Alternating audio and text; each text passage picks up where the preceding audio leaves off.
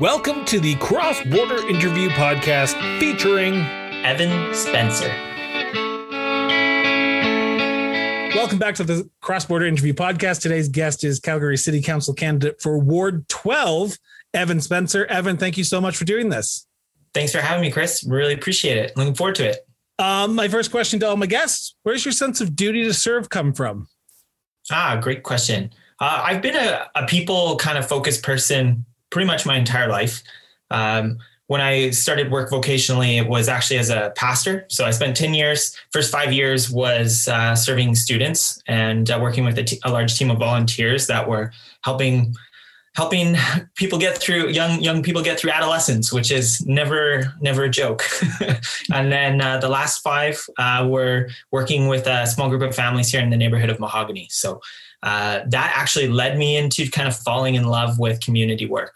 Um, all through there, there was tendrils. Like would have done stuff with the the students that I was working with. Like I, I did a trip where instead of going away to serve, we stayed local and we we built a community garden shed and we did graffiti abatement and some of that. So the tendrils started there, um, but ultimately led to me kind of diving in whole hog in my neighborhood here in Mahogany and getting involved. And then just as as you're any volunteer with uh, some enthusiasm and some capacity quickly finds out, you keep giving getting given more and more responsibility. And before I knew it, uh, Councillor Keating was knocking on my door about a year ago. So that's it was just a just a progressive journey. So there you go. But were your family political? Do you get the political mm. bug from them, or is are you sort of the black sheep of the family and you're the first one to enter politics, the political arena? Yeah, definitely the black sheep of the family. uh, I would have grown up in a home that, uh, I mean, we certainly weren't. There wasn't a whole lot of negativity. Like we, uh, we definitely um, respected people that gave their life to public service, but I mean, there was certainly was a, a fair, a fair amount of like you know a healthy cynicism or maybe sometimes a not so healthy cynicism of, of what what went on in those powers of hall or the halls of power rather. Uh, so I, yeah i'm i kind of I'm, I'm bucking the trend a little bit here for my family and uh, and and hoping i can i can uh, help them uh, see that some really good things can happen uh, when when people good people get involved. Now you have announced that you were running for Ward 12, hence why you're on the show. Uh, earlier last year and in May of this year, we had your potential replacement, Councillor Keating, on the show to talk about his time in office. Why now? Why did Evan Spencer decide 2021 was going to be the time that he was going to put his name in the ring? Yeah, that's a great question. Uh, I've been kind of wooed in this direction, I would say. Um, so I, I, I was doing a, a, variety of different um, kind of just neighborhood projects. One of which was a neighboring initiative based on um, the abundant community uh, model that they have up in Edmonton. So I was writing a grant for that and got on the radar. And then also been running into folks like uh, former MLA uh, Rick Fraser, and uh, and then also meeting Councillor Keating in a coffee shop to talk about neighboring. Um, so when when the future of the ward was kind of and Councillor Keating was getting to that point where he's like, okay, um, I think I'm done. Of course, some conversations start, and uh, uh, Rick would have reached out early on and said, "Hey, Evan, um, you need to consider this." And then uh, Councillor Keating kind of followed up and invited me into his office to look under the hood. And and ultimately, when Rick decided he didn't, uh, he wasn't going to run this last uh, term, uh, that's when I, I I started talking to my neighbors, and they were all very supportive. And uh, I was able to convince my wife, which of course was the biggest. yeah, the biggest hill or mountain I had to climb. Uh, and yeah, here we go. I, I have learned a lot in the last year. Um, look, and and one of the things I've quickly grown a respect for is just what happens in those governance um, conversations, um, and just how much they impact your day to day life. Uh, I really Have a lot of respect. Um, I had respect before, but I really didn't understand um, how much weight folks that put themselves into that forum carry on their shoulders on a day to day basis. And then I also kind of carried a little bit of that in the pastoral world. I mean, there's people have a whole variety of uh, conflicting ideas on a whole bunch of stuff uh, in that world, and it kind of you know started to thicken my skin. uh, so I'm hoping I can make the a good clear jump into this form as well. So I've talked to candidates from all backgrounds, whether it be first time candidates like yourself, uh, long term candidates, and I ask them the same question, and I always find it interesting when you originally get the idea to run for council, people approach you like uh, Rick did and like Councillor Keating did uh, for you. You have an idea what you think are the issues that are facing the people that you are going to represent. You start talking to the residents of Ward 12. Were the issues that you thought were the ma- major issues for Ward 12 what you were hearing at the doorstep, or were you surprised at what you were hearing at the doorstep when you were getting approached, when you were asking people, what are the issues facing you? Right. Um, not too much surprise. Um, I mean, I think just a part of that's just where Calgary's at right now, right? I mean, it's pretty easy to put your finger on the pulse of there's some economic um, uncertainty right now. So, of course, people want to talk about that at the doors. And then we've just had this. I mean, when when you've come in after someone's been there for a long time, it, it allows for uh, misgivings to to root and to grow, right? And so when you think of a mayor that's been there for ten plus years and Councillor Keating, um, very similar time frame.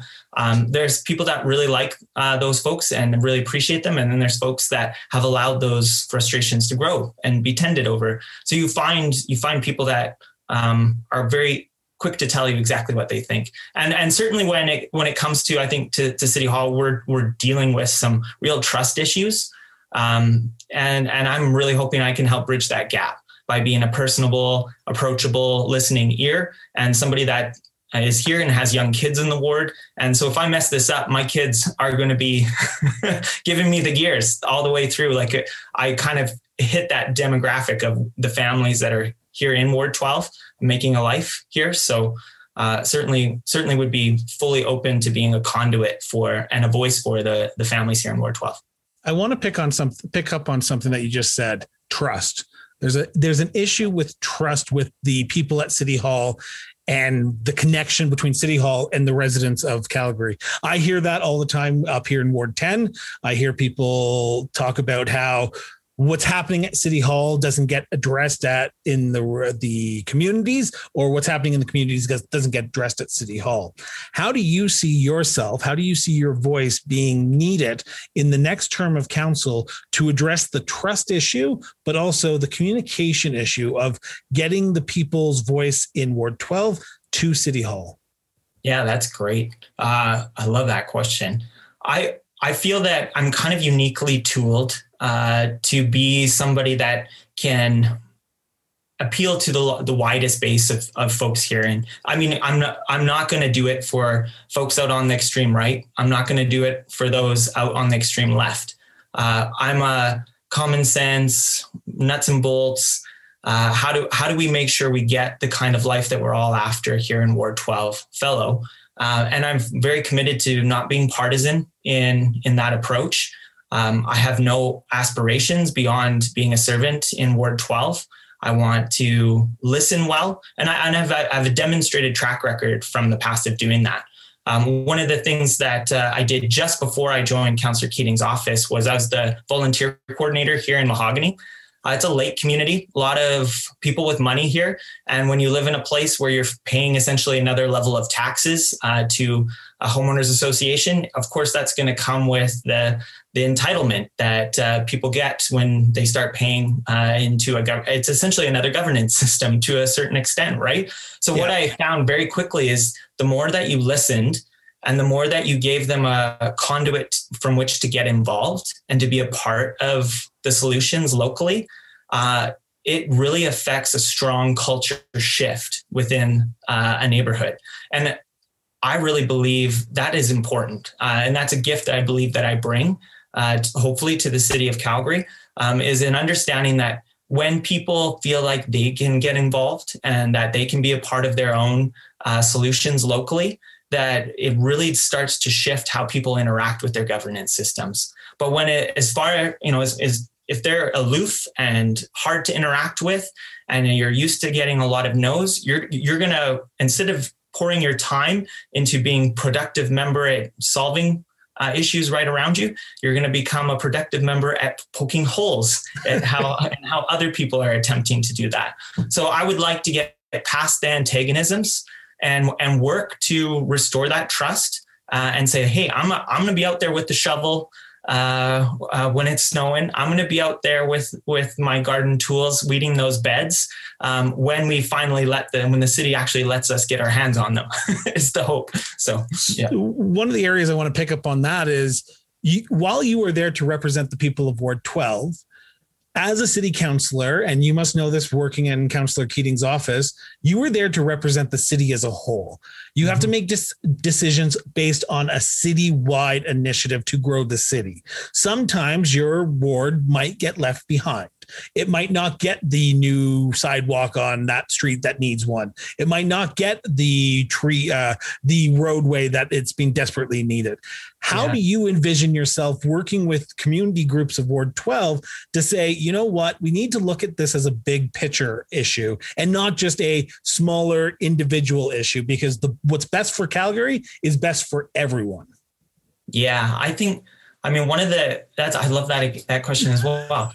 I, I think one of the things that we can do is is kind of like when I think about the city and what makes a city great is it's often it's the individual neighborhoods um, and a sense of ownership. Uh, and like I think if you're in a thriving city, you go to any neighborhood, those people are going to try and sell you on why their neighborhood is the best and why you want to live in their neighborhood, and and they're going to get a sales pitch just walking down the street from every every other person you talk to.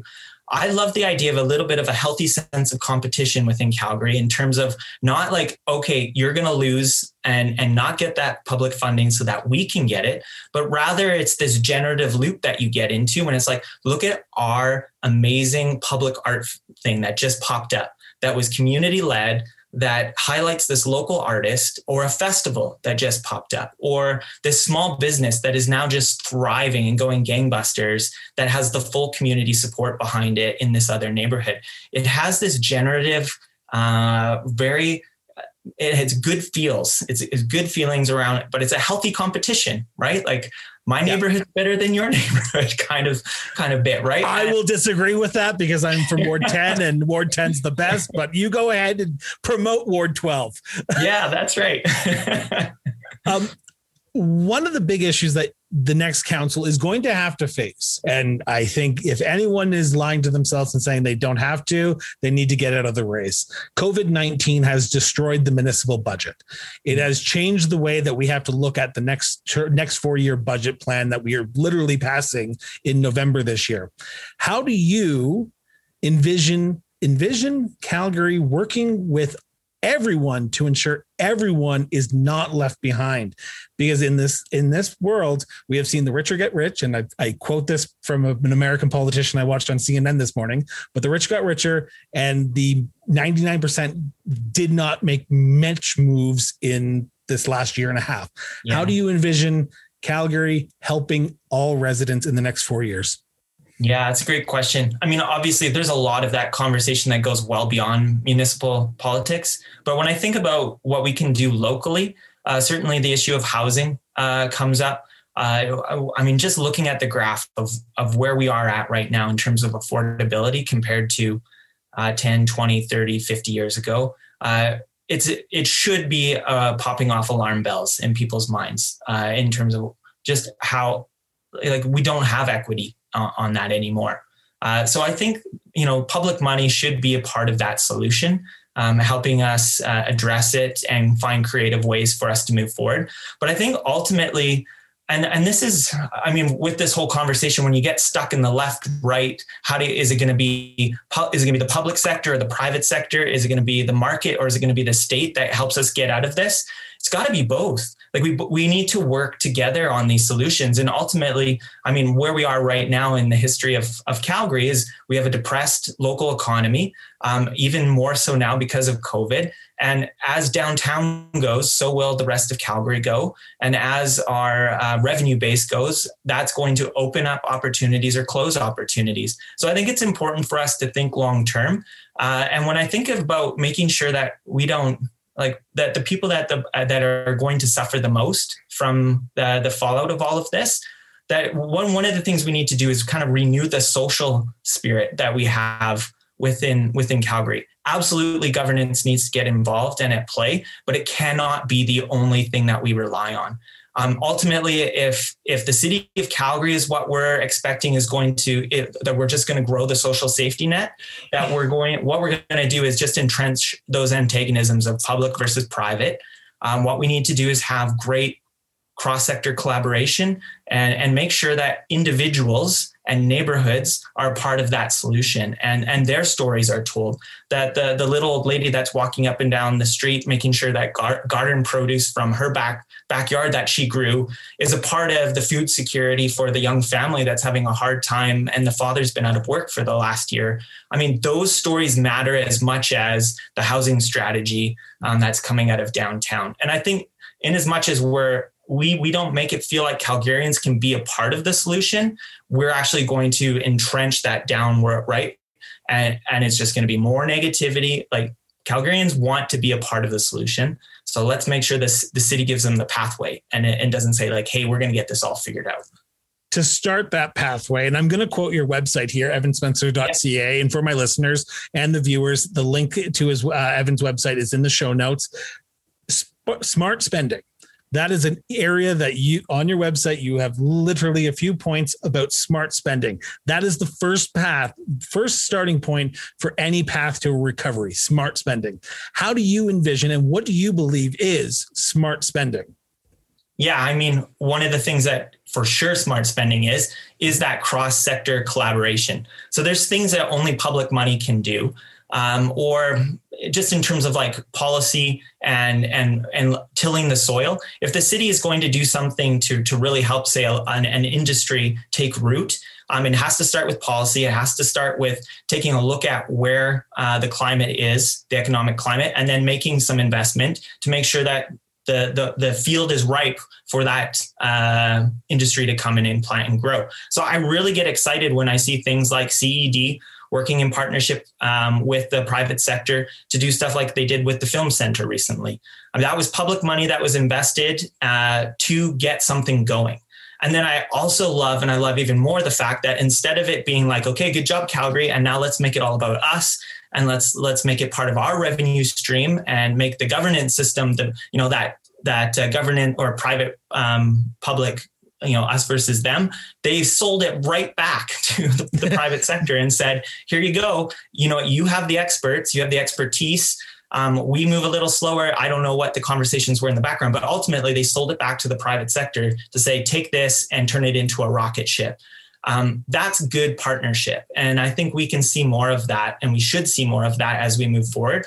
Um, so that would be smart spending for sure. And then when i think of one of the things that i think that's that's troubling about the way people interact with their governance systems is there we're in a we're in a time where we we think that the solutions are outside of us. So there's this consumer mentality that has taken many of us right? I, I don't I, i'm bored tonight so i'm going to um, i'm going to order something online. Uh, and i'm going to you know do some consumer therapy and i'm going to i'm going to buy something else I have a mental health issue, so I'm going to go online and I'm going to order some counseling. What it's doing is it's pulling us out of the potential that's right there in front of us. And what I would love to see is the city instead of um, being being relied on to solve problems, and so and that costs money, right? Yeah. Um, I mean, we need to be careful about how we spend our, our public dollars, and the more that we put uh, money through business units to go in and solve people's issues, you just reinforce that cycle that that's what the city's there to do. Um, when the city could be enabling, the city could be activating, the city could be empowering people locally uh, to do amazing things to again to be a part of their own solutions in their own neighborhood. So that's where my where, where my mind goes in terms of smart spending, because um, we have a lot of we have a lot of money that is already earmarked for taking care of aging infrastructure and to do a whole lot of other things, including four massive capital projects that uh, are going to be important to the long term uh, thriving of, of the city of Calgary. So we and trust me, we will be talking about a few of those major okay, infrastructure sure. projects. Yeah, but I want, yeah, I want to talk about it. Uh, one of the key points that you talked about is attract investment. Uh, We need to bring investment back into the city.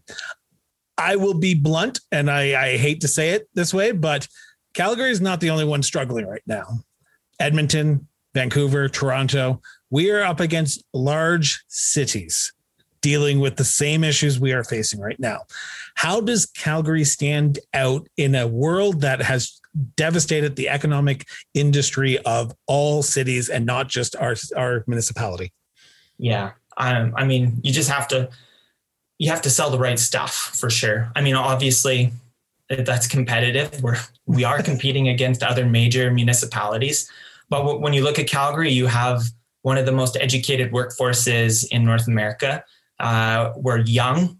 Uh, we have so many young families here in Calgary that came to to root, not just to to pursue some oil money, but I get a sense when I talk to people here that even though things are going crazy, I, am not talking to too many people that are talking about jumping off the ship that is Calgary. They're here to to raise a family. They're here to to be here for the long haul, and they want to be a part of the solution. So tapping into that highly trained workforce, whether it's uh, one of the th- ideas I really got excited about was um, re-credentialing Calgarians for, and I've even run into some folks on the doors that have been talking about this. People that already have impressive CVs, but they recognize that there may not be as much runway on that as there used to be in Calgary, and are very quickly, uh, you know, they're whether they're on LinkedIn, whether they're um, taking in uh, virtual studies elsewhere, they're retooling themselves for emerging sectors. So I, I think that's a big part of us moving forward is, is selling that uh, just who, who Calgarians are as an entrepreneurial, hardworking, highly educated group of, of folks. And then obviously just the, the built environment of Calgary um, in terms of like all the opportunity that exists here and then the, the mountains uh, that and the natural beauty that we enjoy and the high quality of life. These are important things that we need to talk to people about one of the other areas that you need to talk to people about is not only attraction but retention retention is a big issue right now. In my area that i live in you are seeing for sale signs go up really quickly mm-hmm. and houses go for sale uh, like selling really quickly. How do we retain the citizens that we already have here but also retain students? Because that is the people who are leaving our city and not coming back after they get to university or college or go off to explore. How do we retain the citizens and the residents that we have here already yeah, I mean, obviously, we need to bring op- a certain amount of opportunity back to Calgary. So whether it be the tech sector or uh, any of these emerging industries, the more the more jobs that are here, the more likely they're going to be to stay. Um, but I, one of the one of the pieces that I heard, and one of the issues that I continue to raise when I'm uh, in forums like this and, and speaking, I believe is a culture issue. Um, we're we're a city that uh, really embraces an older value set. And uh, in as much as we uh, politically hang on to those, that we are going to lose more and more of our younger folks that just don't that look at our province as the the place that their parents um, grew up, right, and and and expresses their parents' values. So uh, I I think it's important that we that that we make sure that we we speak for them in the public forum and give young people a place to really be a part of uh, the future value sets uh, of Calgary of Calgary and Calgarians. One of the areas that your potential predecessor will be handing off to you as the next candidate, uh, next councillor for Ward 12 is the Green Line. The Green Line was championed by uh, Councillor Keating. He was very much the driving force in the last election and previous before that. I yet again, I don't, I've not spoken to that many Ward 12 residents, but what are people in Ward 12 saying about the Green Line? And are they frustrated about how long it's actually taken to even get a shovel in the ground? For those yeah. who are not, for those who aren't watching this, Evan is shaking his head very vigorously, saying agree, in agreement. So, Evan, go ahead. yeah, uh, I mean, it's an interesting one.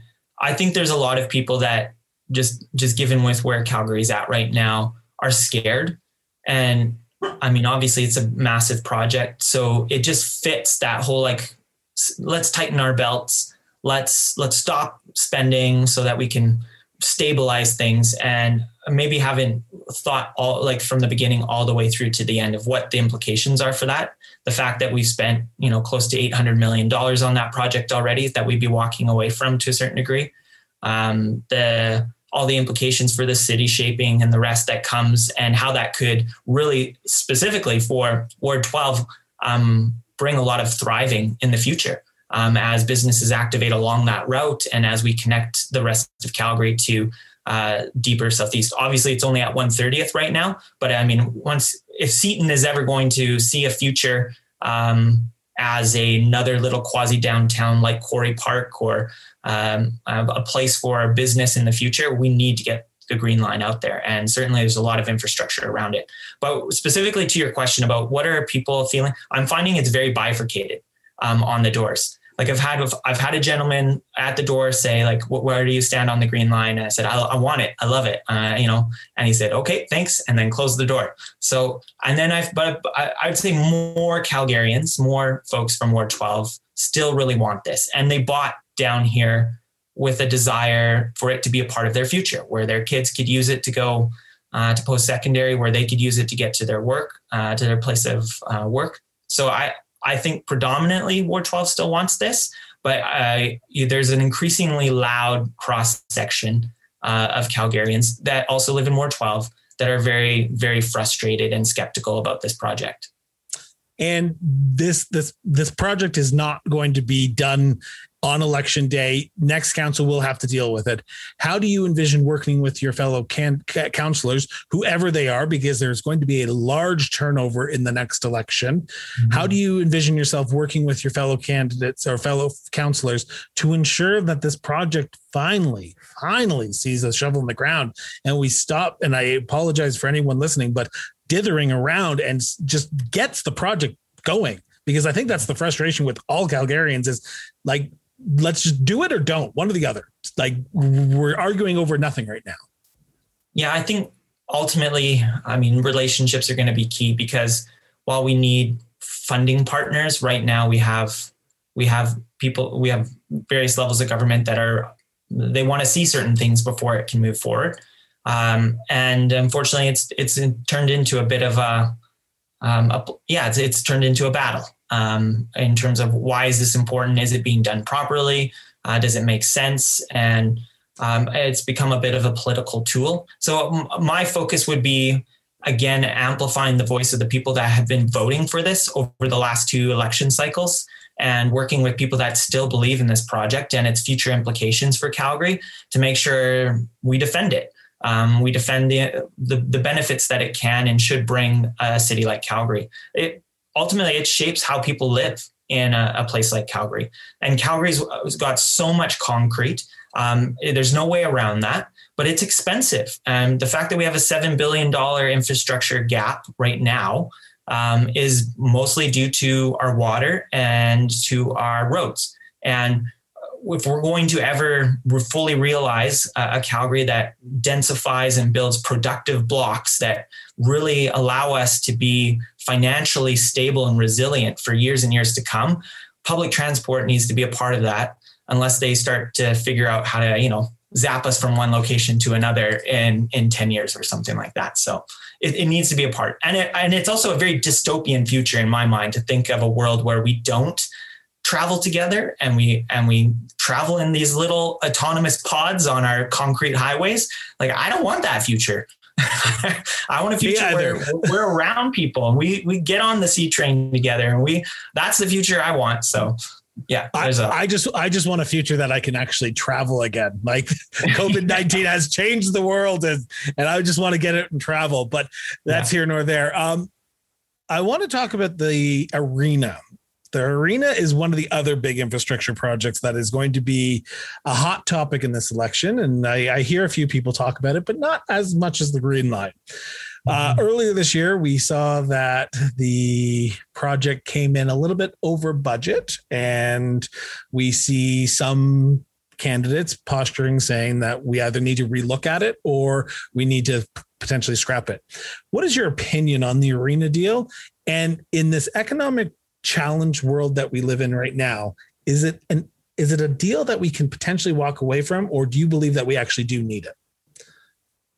Yeah. So the arena, I mean, the fact that it is now an event center, um, and yeah. has been kind of from uh, early days of its conception. I, I, think ultimately it's it's one of those things that uh, will be for Calgary's benefit in the long run. Uh, as much as it would be pain, it's painful to think about outlaying those resources when we're also at the same time looking at all these shrinking budgets and the financial realities.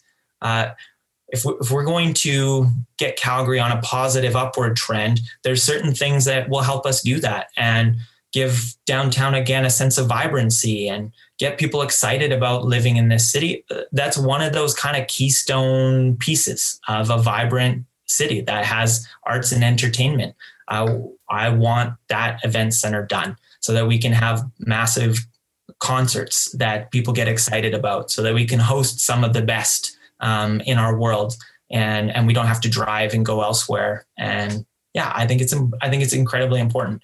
Uh, the fact that CMLC is now being kind of pushed out or edged out, I just don't know enough of the details around that. I just know it makes me feel a little queasy like not not not gross gross but just like oh really like what why are when we're, when we're talking about the value of public private partnership and the need to work together why is it that csec is now giving the elbow I, I don't fully understand that yet i I haven't, I don't have internal briefings on, on yeah. that. Uh, so it, it, would, it would be on the other side if I, if I ended up being a councillor, um, that I would fully form that opinion, but uh, I don't like that CMLC is being edged out right now, at least at a surface glance.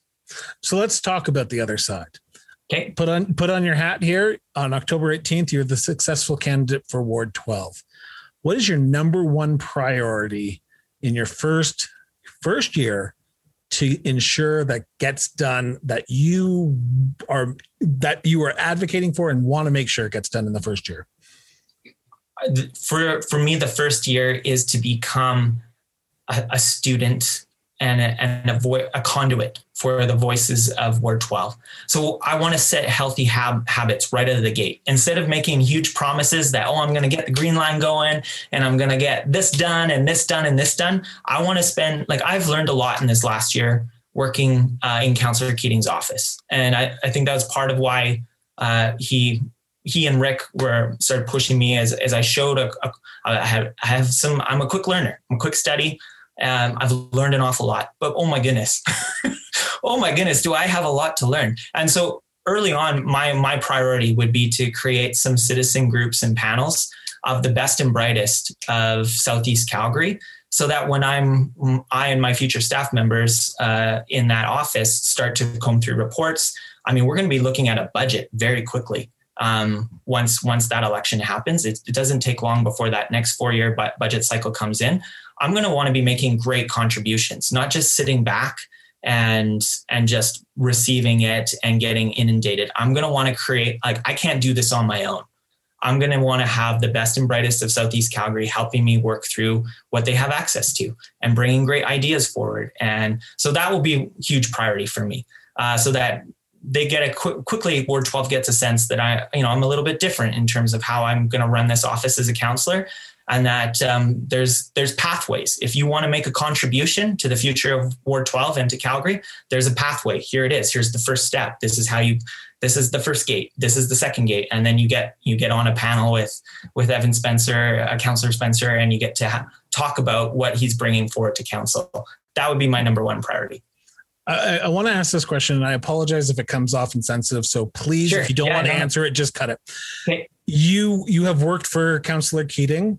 Um, you have mentioned him a few times in this interview already, and we're about 30 minutes into the interview. How do you ensure the people of Ward 12 that your candidacy is not just another term for Councillor Keating and you are your own person. You will bring your own ideas. And sometimes you might have disagreed with Councillor Keating and you will be better at doing what you need to do to represent the people of Ward 12. Yeah. I mean, as much as I'd love to be able to say something that would change everybody's mind, I just don't think there is anything that I can say. I mean, ultimately, I think it will come down to them meeting me and and having themselves actually, you know, listened to and heard and their feedback valued. That will will begin to change, and that'll be slow. Um, and and for sure, that's that's an early. You know, the very first article that was done on me uh, and and word started to get out. I only had one kind of negative flare up, and that was it. it was like, oh, he's just a, he's just more of the old because I'm connected to him. But I mean, I'm not. That's what I'll say. I'm not. I I'm me. Um, the the the reason I'm doing this is because an established leader saw some of what it is going to take uh, for for the best of World to, to have the best of Ward 12 protected and extended and um, nurtured. Uh, he's he saw some of that in me. Um, well, and I hope that, more of my Ward 12 uh, compatriots will as time goes on. I, I, really appreciate you answering that. It's just it came to my head. I had yeah. not read any article. I just have looked over your uh, your website because that's what I try to do before each interview. So I, I, appreciate you answering that question honestly. So thank you so much for that. Yeah, um, my my last set of questions is. Um, what I hear at the doorstep, and this is me talking to people across the city, is council has become dysfunctional, especially in the last two years with election season ramping up. Mm-hmm. How do you, and we talked about your communication style at the beginning, but how do you ensure working with all candidates, even the ones who you may disagree with, and not make it into this he said, she said, let's bring everything onto Twitter, let's bring everything onto Facebook, because it doesn't benefit the city? How do you envision yourself working with everyone, even those you might disagree with? Yeah, uh, relationship building is going to be another massive priority. Uh, uh, when I talk about becoming that conduit of Ward 12 downtown as being the very first priority and making sure I have wise counsel around me as I seek to be a councillor, um, the very next priority would be building relationship with those colleagues. Uh, so it'll, it'll be reaching out often and early um, and making sure that um, I present myself as somebody who will, li- again, listen and uh, fully hear out their point of view, even if it's not something that I'm uh, able to get fully behind in that moment, so that they know they have someone that is not going to bite um, right out of the gate, right? That they're going to have somebody that is going to really, uh, if they, because a lot of times this is something people have worked really hard on. Um, and it's a little piece of them every time they bring it to a colleague to say, "Are you going to help? You know, will you vote for this?" Um, I want to, I want to, I want to help people feel like they're all working together as a part of us moving forward, um, even if I can't agree in the moment, right? And, and as I share that feedback, um, I also value them at the same time.